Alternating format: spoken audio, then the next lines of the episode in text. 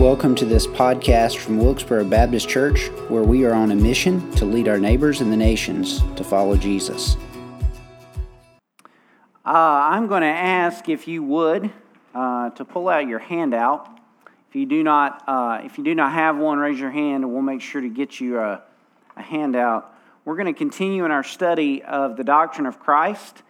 Tonight's topic on the doctrine of Christ is his role, his title uh, titles as prophet, priest, and king. So we're going to walk through a few different verses of Scripture that exhibit those particular roles that Jesus had. And this is a, a study in the life of Jesus that interconnects who he is, his identity, his person, and what he has done, his ministry. And so there's an overlap there. Next week, we're going to study the doctrine of the atonement which is an aspect of what Jesus did on the cross. And then the following Wednesday night, we'll conclude our study on the doctrine of Christ proper here. Uh, we'll still connect with the doctrine of Christ throughout several of our other doctrines, but we're going to conclude that study by looking at the resurrection, the topic of the resurrection in, uh, in the doctrine of Christ. And then, as we finish, uh, after we finish the doctrine of Christ, we're going to pick up with the doctrine of the Holy Spirit. Spend a few weeks um, uh, understanding the third person of the Trinity or seeking to understand the third person of the Trinity.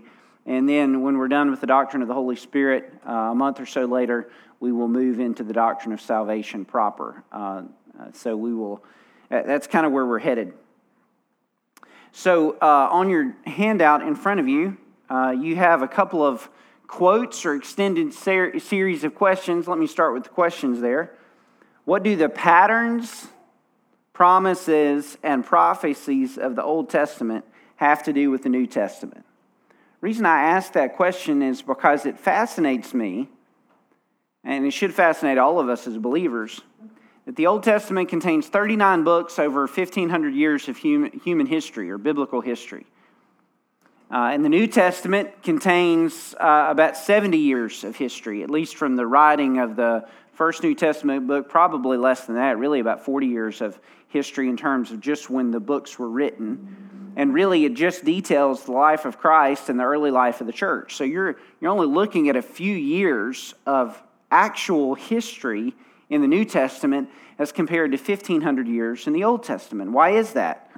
Why does God give us so much that in our case, as Christians, 2,000 years removed from the events of the stories of Christ, is disconnected from our Christian experience or our religious experience. I mean, we don't, we don't offer sacrifices like the people of Israel did in the Old Testament.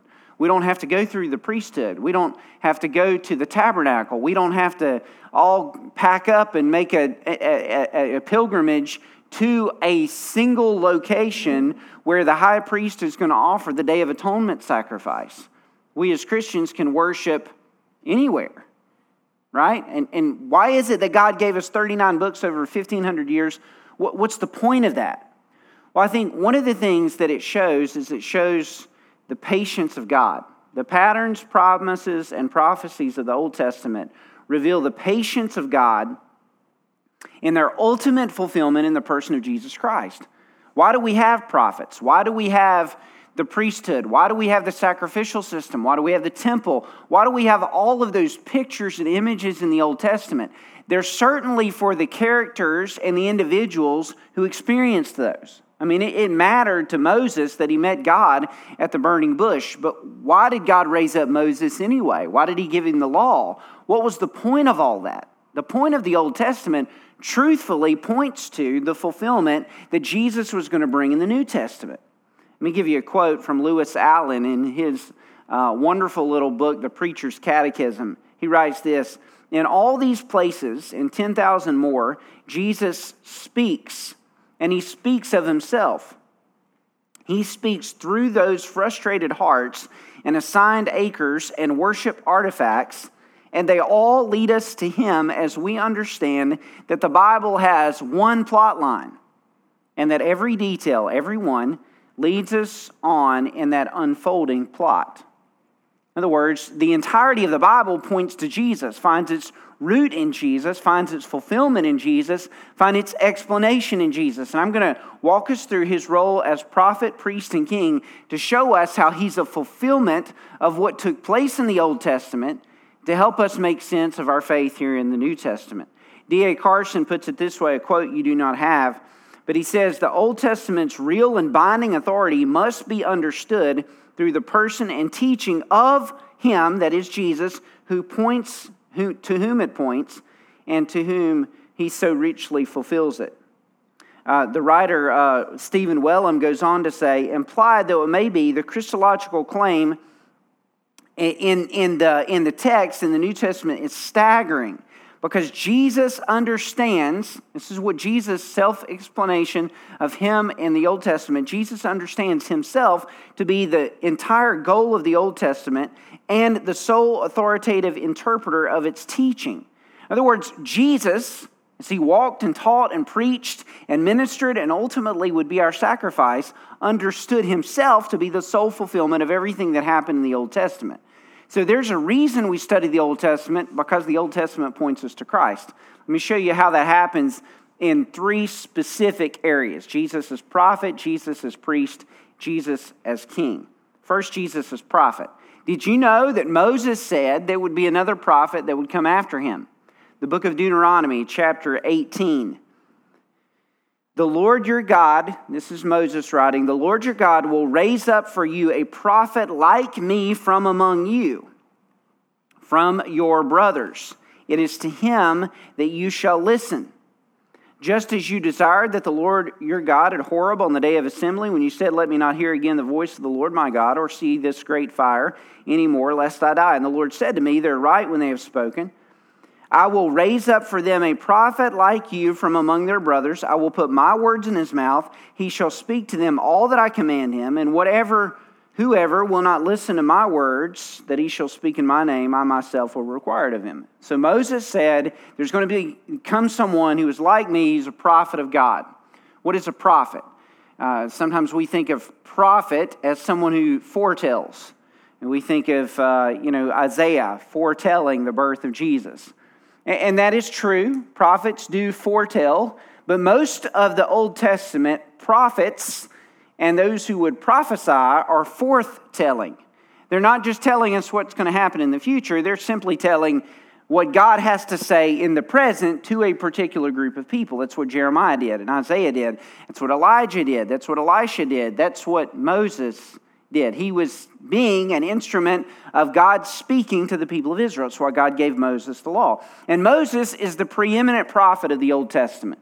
He is the primary spokesperson, not the only, but he's the one through whom God gave the law. I mean, the, the entire Jewish people, the Jewish uh, believers, held Moses up to be this uh, penultimate standard of what it meant to be a prophet. Why?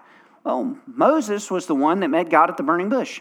Moses was the one that God used to rescue the people of Israel out of Egypt. Moses is the one that went back to Pharaoh and said, Let my people go. Moses is the one that went up on the mountain and God gave him the Ten Commandments. Moses is the one that the Bible says God spoke to him face to face. Moses is the one that when God showed him his glory, he walked down the mountain, he had to put a veil over his face because the people looked at him and his face was shining like the sun.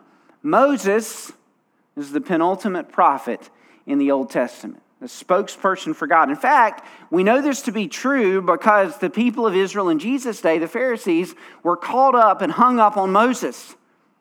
In fact, one of the reasons they didn't believe Jesus is because they couldn't get past Moses. Now, here's what I want you to understand. In the New Testament, Jesus takes on the mantle of Moses. Some of you, this will not be new for because I've, I've talked about this before in the life of our church, but it's been several years. The New Testament shows us that Jesus is the new Moses or is the penultimate prophet.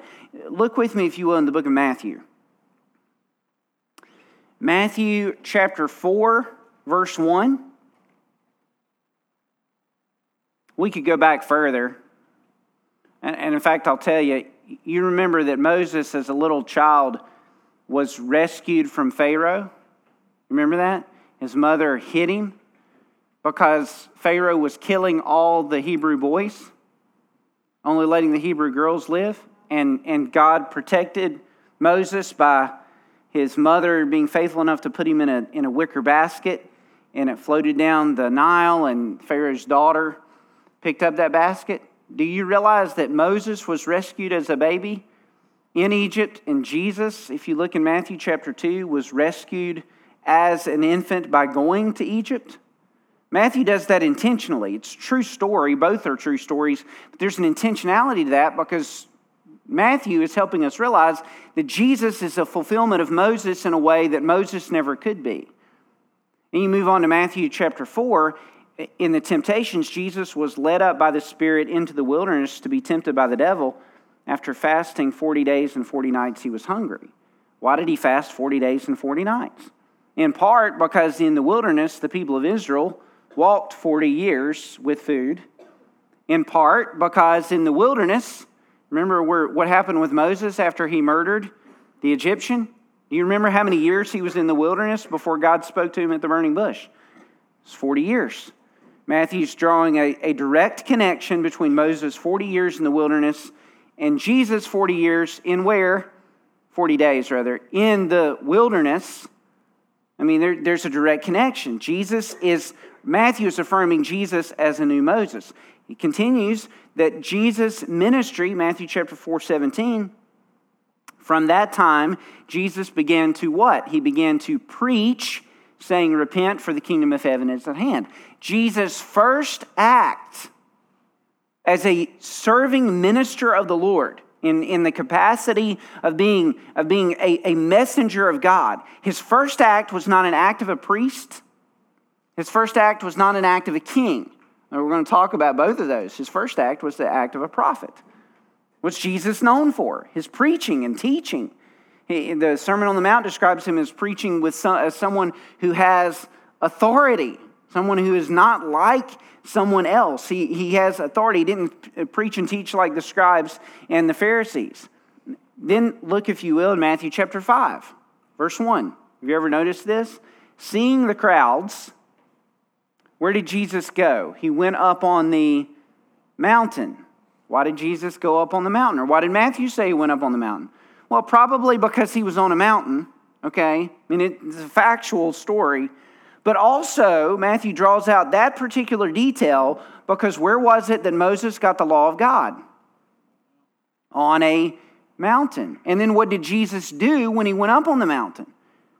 He went on to say, You have heard that it was said, but I say to you. You have heard that it was said, but I say to you. You have heard that it was said, but I say to you.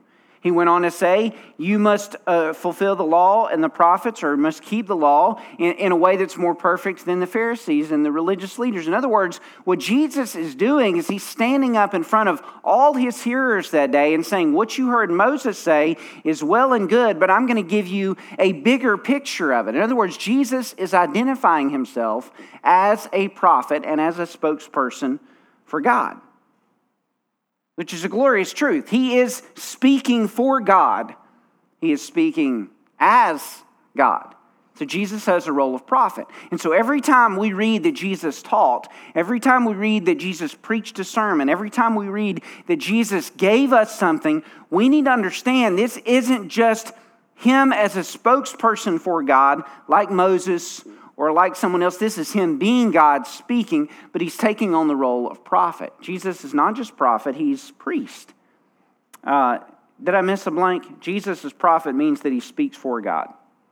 If I missed a blank there, I've given you some extra blanks if you want to make some notes on your own. Secondly, Jesus is priest.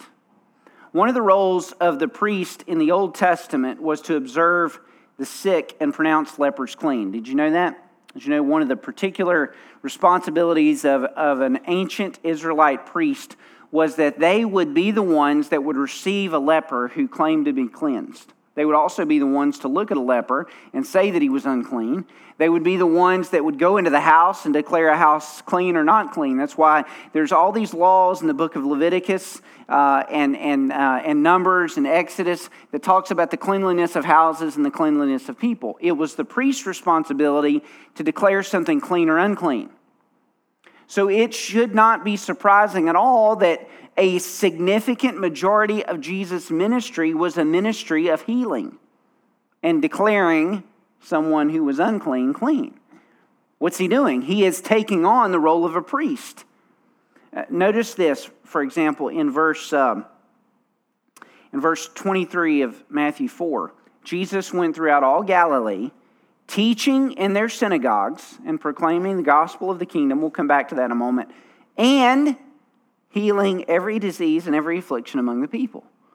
He's taking on a role that would be a role that a priest would do, which would be declaring someone clean.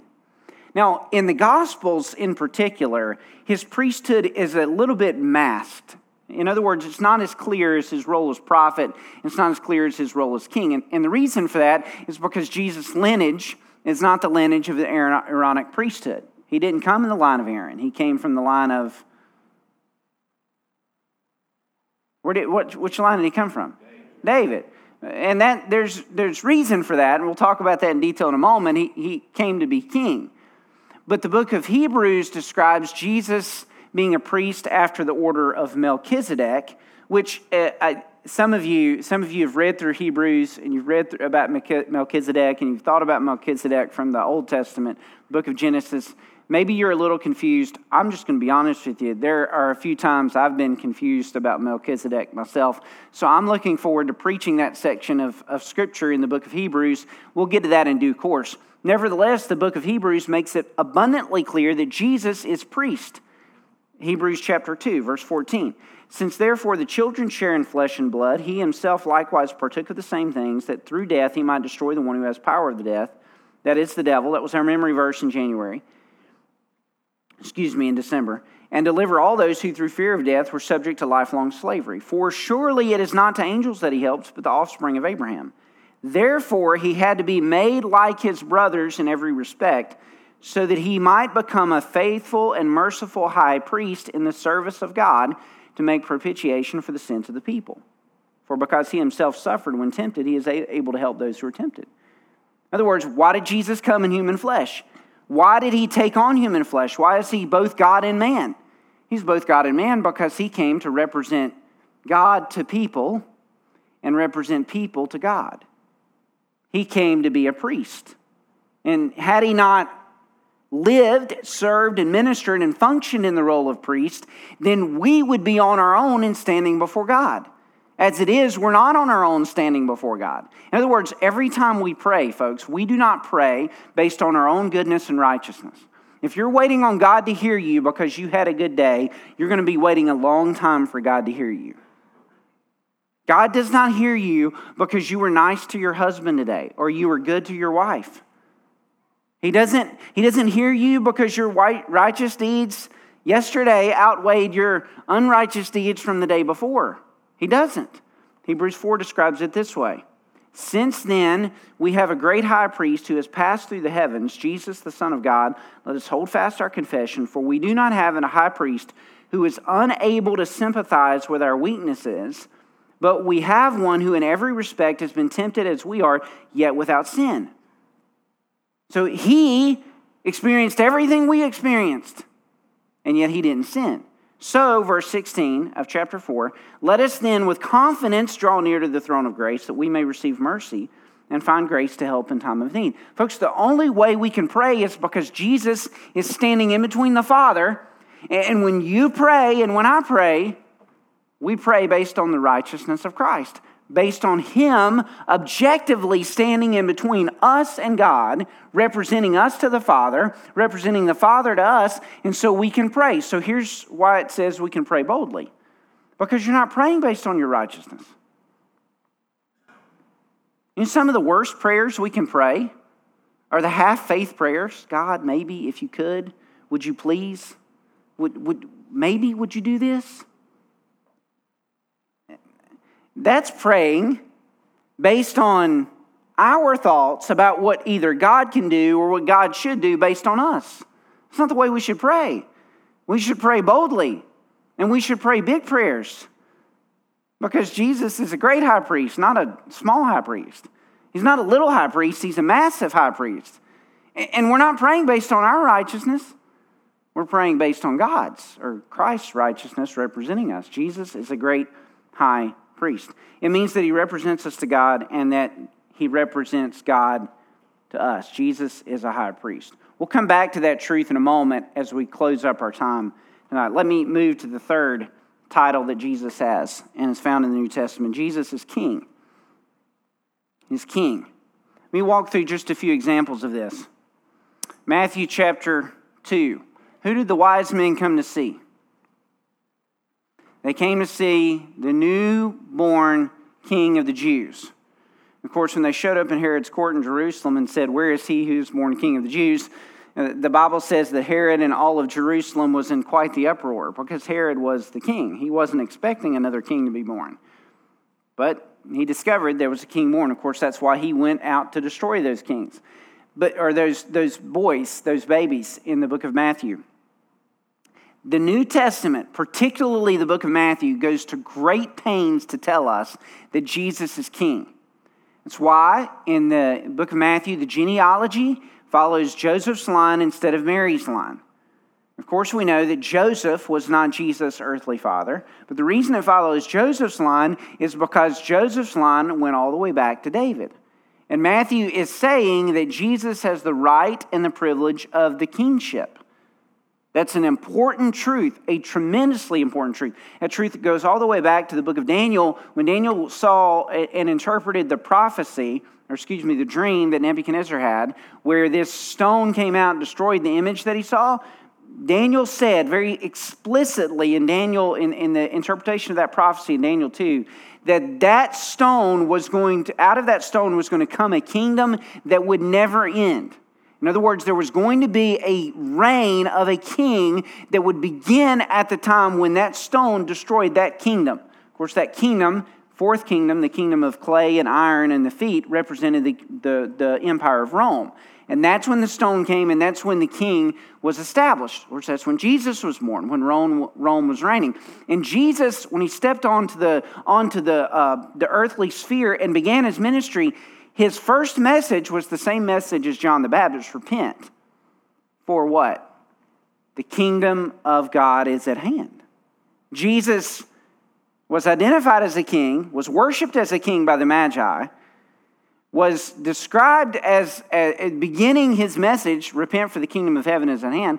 And here's something to note in the Sermon on the Mount, Jesus' first recorded sermon, at least in the book of Matthew, it's all about what? The kingdom. I would encourage you to do something on your own time. Read Matthew 5, 6, and 7 and underline or highlight or make a note in your, in your notebook every time that Jesus talks about the kingdom or the king or heaven. It's all over the place in Matthew 5, 6, and 7.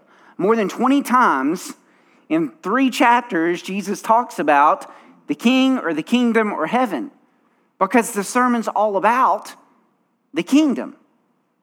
Now, that's a pretty audacious sermon content for a traveling country preacher with no apparent lineage in the Old Testament or in, in New Testament times. I mean, that, that, that, it wasn't the content. See, the Jewish people only had a kingdom for a couple of hundred years. David's reign and Solomon's reign, when the kingdom was at its peak, uh, only lasted two generations, about 70 years under David and Solomon. After that, it split. And it wasn't long after that, a couple hundred years before Assyria destroyed the northern tribes, and uh, a couple hundred years after that, the, the Babylonians destroyed. My phone's listening to me talk. That's weird. Watch. That's weird. One of these days, I'm going to give up uh, connected technology. Nevertheless, sorry. Um, where was I? Jesus speaking about, uh, about the kingdom. I mean, the Jewish people didn't have a kingdom, they didn't have an empire. They weren't reigning. And so, what in the world was Jesus doing coming down, talking to people about a kingdom? He was talking to people about a kingdom because he's a king. In fact, when he stood in front of Pilate, Pilate said, Are you the king of the Jews? And Jesus questioned Pilate, Are you saying this or somebody else telling you this? And he says, Uh, um, you know, this is what people are claiming about you. And Jesus said, if my kingdom were of this world, then my followers would fight. But my kingdom's not of this world, it's of the next world. So my followers are not going to fight. That's what Jesus said, articulated that very clearly. In the book of John, when Jesus was crucified, Pilate put over his cross a statement that read, The King of the Jews. Of course, the Jewish religious leaders didn't like that at all. They said, right, that he said he was the King of the Jews. Pilate's answer was, What I've written, I've written. At his birth, Jesus was worshiped as, or acknowledged as king through the Magi arriving. At his death, he was stated as king. And then in Matthew 28, do you remember what Jesus said as he went up into heaven? Great Commission. Do you remember the very first line of the Great Commission? Not go you in all the world. The very first line is All authority has been given to me in heaven and on earth. Jesus is prophet, he speaks for God, speaks as God. He's priest, he represents God to us and us to God. He's king, he has a kingdom that reigns and that rules. He has authority. That truth, those truths, would have been staggeringly important to early Christians because they didn't live in a place of power. You recognize that, right? Paul never had influence in Rome. The Roman Empire was not Christian in any capacity. And we might even argue that even after Constantine became a Christian and Christianized Rome, it still wasn't truly, genuinely Christian in any real capacity. Power corrupted uh, the Roman Empire not long after that and went on to corrupt the Roman Catholic Church through much of the Middle Ages problematically. So it would have been tremendously important for the people uh, who were Christians to know that there's a kingdom that reigns. There's a rule that's going on, even though they're not experiencing that politically or in terms of their daily lives, but they have a king that they can trust in and that they can rely on. Now, one of the most beautiful aspects of these particular titles that, that Jesus claimed is the fulfillment aspect of these titles. What do I mean by that? What he said to us in the Sermon on the Mount, for example, Jesus is prophet. He isn't just telling us that you and I are to abide by the, the, the Sermon on the Mount. Because he says in the Sermon on the Mount, Be ye perfect, for my heavenly Father is perfect. Uh, be complete, totally righteous, inward and outward. The Pharisees were good at being outwardly righteous. They looked righteous, but they were inwardly, you know, moldy and sinful and wicked. And some people are pretty good inwardly, but they're not good outwardly. What Jesus is saying is we're to be perfect, complete, righteous in our motives and righteous in our actions, through and through. And, and he still expects us to do that, by the way. You read the Sermon on the Mount, that's his expectation of you. Read the Ten Commandments, that's his expectation of us. He wants us to abide by his law. But do you realize that we can't? Of course you do. You're married to people who can't. Because you're married, you realize you can't live up to a standard that is beyond you. Jesus fulfilled his own sermon. Folks, Jesus is the fulfillment of the prophetic word of God in the Sermon on the Mount. Everything he said for people to do, blessed are those who persecute you for righteousness' sake. What was Jesus? He was persecuted for righteousness' sake. Jesus is the absolute fulfillment of everything he taught in Matthew 5, 6, and 7. Jesus is the absolute fulfillment as priest. In other words, he's the very representative of God to us and us to God. Not the very least because he is what God's people were supposed to be. The people of Israel were supposed to. Some have wondered, why do we have, why do we have Israel? I've wondered this. Why in the world did God choose these people? My, my son last night asked me before bedtime. He always gets into great theological and philosophical questions right at bedtime. I think he does that in part because he's curious, and in second part because he knows he'll get me talking and he can stay up later. I can't help but answer. Why Israel? Why a group of people who never got it? In fact, when we look at Hebrews 3 and 4 this upcoming Sunday, we might ask the same question Why a group of people that never got it? Why did he choose them? Couldn't he have chosen somebody else who might have gotten it a little better? I don't know, because I don't know if there's anybody that would have gotten it any better because nobody ever really gets it. Why did he choose Israel? He chose Israel because God wanted to show off the greatness of his grace and favor. He picked Abraham out of a place where there were no God followers. And he brought Abraham out, and he chose this family to represent himself to earth. And when he rescued the people of Israel out of Egypt, it was supposed to be a, a depiction of the greatness of God. God defeated all Egypt's deities. God rescued the people of Israel out of Egypt. He sent them into the promised land to defeat all the deities of the Canaanites to show that He is God. Well, what did the people of Israel do? They failed, they sinned, they disobeyed. Jesus didn't know. If you go back to Matthew chapter 4, the temptation passages, uh, we, we don't have time to look at this in detail, and I've done this before in the church. It's probably been five or six years ago. If you read the temptation passages, Satan came to Jesus said, If you're the Son of God, command these stones to become loaves of bread. He answered, It is written, Man shall not live by bread alone, but by every word that comes from the mouth of God. We oftentimes read that and think, okay, the way to deal with temptation in my life is to quote Scripture at Satan. Well, I mean, it's tremendously important to know Scripture. It's a good way to deal with temptation to quote Scripture. But Jesus isn't primarily teaching us how to deal with Satan. When was the last time that you face to face dealt with Satan in temptation. I love you. I love you, church. I don't think any of us ever have dealt face to face with Satan. I'm not sure we warrant the attention of the great archenemy of God. Well, you got to remember, Satan is not the equal of God. He's a fallen angel. He can only be one place at one time. God's everywhere. He's not like Satan. I don't know that we warrant direct temptation from Satan. Satan's minions, maybe, demons, absolutely. Directly, not Satan. What was Jesus doing here in the text? Well, he's in the wilderness. He's in the wilderness where Israel was 40 years. He's in the wilderness where Israel had every opportunity to obey God. And by the way, every quotation that Jesus makes, quote that Jesus makes from Deuteronomy, reflects back on a place that Israel sinned in the wilderness.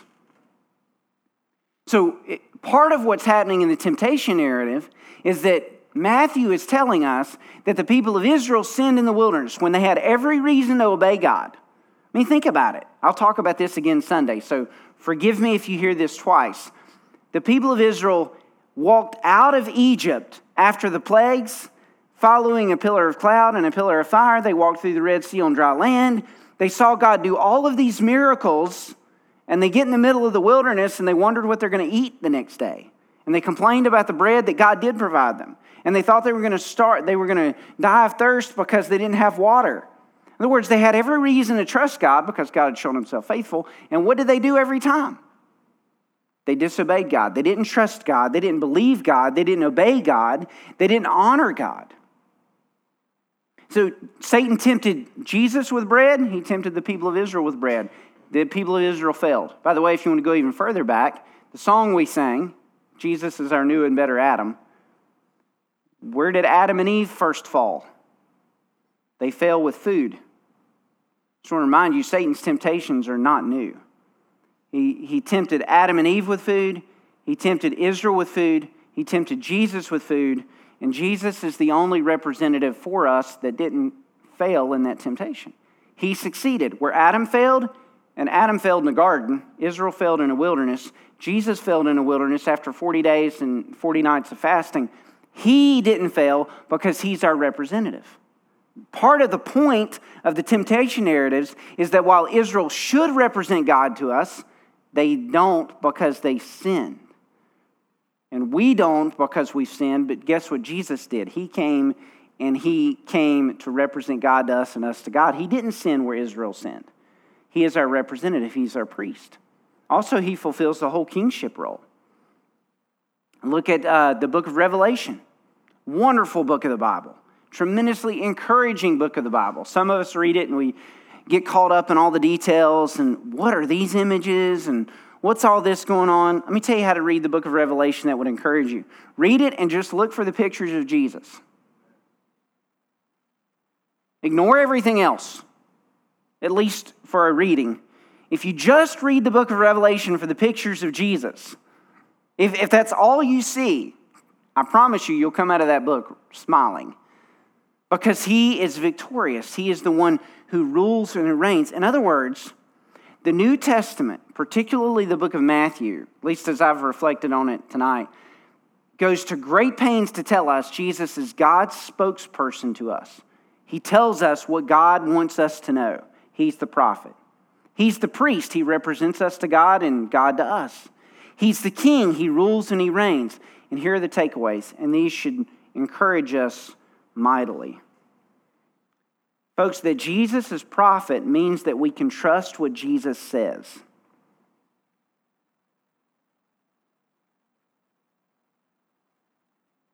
Isaiah 41:10 Fear not for I am with you. Do not be dismayed for I will uphold you by my righteous right hand. Jesus says, Matthew 11, Come to me, all ye who are weary and heavy laden, and I will give you rest. He said, for, for God to love the whole world, that whoever believes in his Son, only begotten Son, will have eternal life and will not perish. Over and over again, the things that Jesus says. I want to tell you something. He's God speaking to us. We can trust what he says.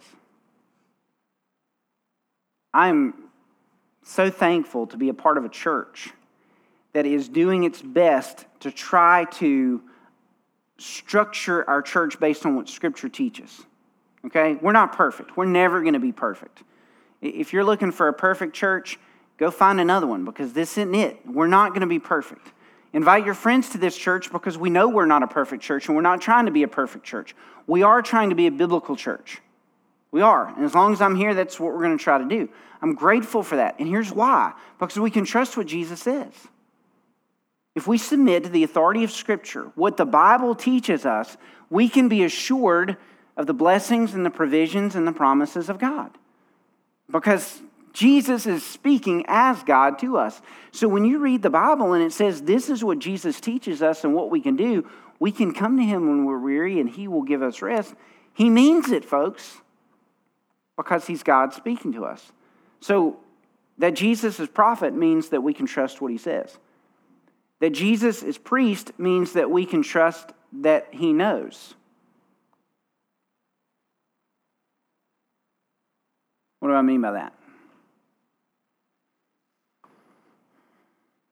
One of the greatest benefits of close people in your life and in my life is that there are just some people that we can trust, that know us, we know them, and maybe they've been through some things like we've been through. Okay? You have some of those people in your life. I have some of those people in my life. I have some of those people that I can talk to, they just know, and I trust them. And you have people like that in your life, they just know, you can trust them. One of the beautiful aspects of the deity of Jesus and the incarnation of Jesus is that God wrapped himself in human flesh. Hebrews puts it this way He was tempted in every way as we are. Can I tell you something? The next time that you're struggling with faith, Jesus knows what that temptation is like. The next time you're struggling with guilt, Jesus knows what that temptation is like. The next time you're struggling with fear, Jesus knows what that temptation is like. The next time you're struggling with forgiveness, I promise you, Jesus knows what that temptation is like. Addiction, you name it, he was tempted in every point as we are, yet without sin. So, do you know who knows what's going on in your heart and your mind and your soul? Jesus does. I may not. Part of the beauty of a good church, a community of a community here, a community with godly leaders, elders, deacons, Sunday school teachers, is that we know each other. And that, that's important. We need that measure, but we need that because it's representative knowledge. Jesus is the one who really, really knows us. You want peace? You want help? You want rest? Know that Jesus knows. Nobody else may get it, but He does. One of the things I love about my mom, my dad's sitting here tonight. One of the, one of the, one of the greatest things about my mom, she couldn't have taught a theology class, uh, but she knew Jesus. She just knew Jesus.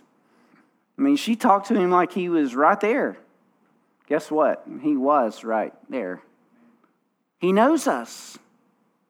And so he's our priest. Folks, he knows you. Fears, temptations, struggles, pains, sicknesses, illnesses. He knows us. I'll give you a, a third takeaway that Jesus is king means that we can trust that Jesus reigns. He's in control. And uh, there's an already not yet to this reality. I'll talk about that a little bit more Sunday too. There's a rest that we've been provided. Hebrews 3 and 4 talks about that. And we're in that rest if we're in Christ, but there's a future aspect to that rest. Okay, heaven. We're not there yet. Same thing's true with Jesus' reign. He inaugurated his kingdom when he came to planet Earth. His kingdom is active and going on right now. He's in charge, he's reigning. Now, it doesn't look like that, especially not in Washington, D.C. right now. They can't get their act figured out. I mean, I mean it, it, it amazes me. You think you've seen dis, discord, and not, nah, we hadn't seen any discord, not since 1923 or what is it, 1856 or some kind of crazy thing. Can't even figure out who a speaker is. They're not going to get along, and they're not going to make us happy even if they do decide to get along. I mean, one of the things I, I'm. I, politically, I would say I'm conservative, but I'm not really, I wouldn't really say I'm a part of a party because they all frustrate me. And I don't really want the Democrats and the Republicans to get along because that really scares me. If, if, they, if they say, hey, we're all on the same page on this, it's chaotic, right? And, and we see that, and we're in a very blessed place to experience that. We still have significant measures of freedom that much of the world doesn't know. Okay? And there are elements of that that really frustrate us and discourage us. And thank goodness we don't live in the Ukraine or in communist China or in places where there is not religious freedom. Nevertheless, I want to remind you of something Jesus reigns. It's not just that he will reign.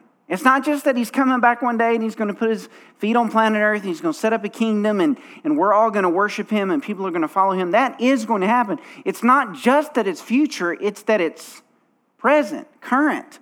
He reigns. All authority has been given to me in heaven and on earth. Meaning that there's not a place on planet Earth that Jesus has not said, This is mine, and I'm in control. It may not feel like it in, in your life. It definitely doesn't look like it in certain places in our world. But if Jesus has said it, then it's true. If he reigns, then guess what you can do? You can turn off the news, stop scrolling through the news headlines, read what the Bible says about who Jesus is, and I'm going to tell you something. If you do that, you'll have a lot more peace tonight. You just will, because He reigns, He's in charge. And you know what that means? as Christians, as a body of Christ, we ought to be the people in the world that walk around without pulling our hair out and wigging our hands out and, and palms sweating and re- nerve racked. Why? Because Jesus reigns. He's king, not just a future king, a present king. And you know how I know that's true? I know it's true because the Bible says it, without question. But I want you to do something, and this is kind of in preparation for Sunday's message. How about you look back at all the different ways Jesus has shown his authority and sovereignty in your life already? If you just stop to think about all the things God's rescued you from, protected you from, walked with you through, forgiven you for, helped you with. Why are you worried about what's coming down your down the pike tomorrow? If he's already been with you through all of that, the what ifs that you're worried about in your mind are absolutely nothing to the one who reigns now. That's why we ought to trust. That's really good news. And by the way, that's why Jesus came to be prophet, priest, and king. Because when we see Elijah in the Old Testament and we see David in the Old Testament, we see the priesthood in the Old Testament, they weren't meant to be the ideal. They were meant to be the illustration of the ideal. So when we read the Old Testament, we see, man, David did some great things and then David did some messed up things. Read that and we say, okay, there's a better David. There's a better king. Oh, the priests were okay in the Old Testament, but man, they didn't trust God either. There's a better priest. Moses, man, he was good most of the time until he got angry and then he, you know, hit some rocks instead, instead of talk to them. He messed up. There's a better Moses. The point of the Old Testament is to show this. Watch this. 1,500 years of history is to show the patience of God. If God will write 1,500 years of Old Testament history to just give us illustrations of the prophet, the priest, and the king, how does that show the patience of God in your life? Better yet, that person you're waiting on God to fix, how does that show the patience of God in their life? God is supremely patient, folks. And it's all expressed in the person of Jesus, prophet, priest, and king. Have a great night. Thank you for listening to this podcast. Remember to like and subscribe wherever podcasts are found.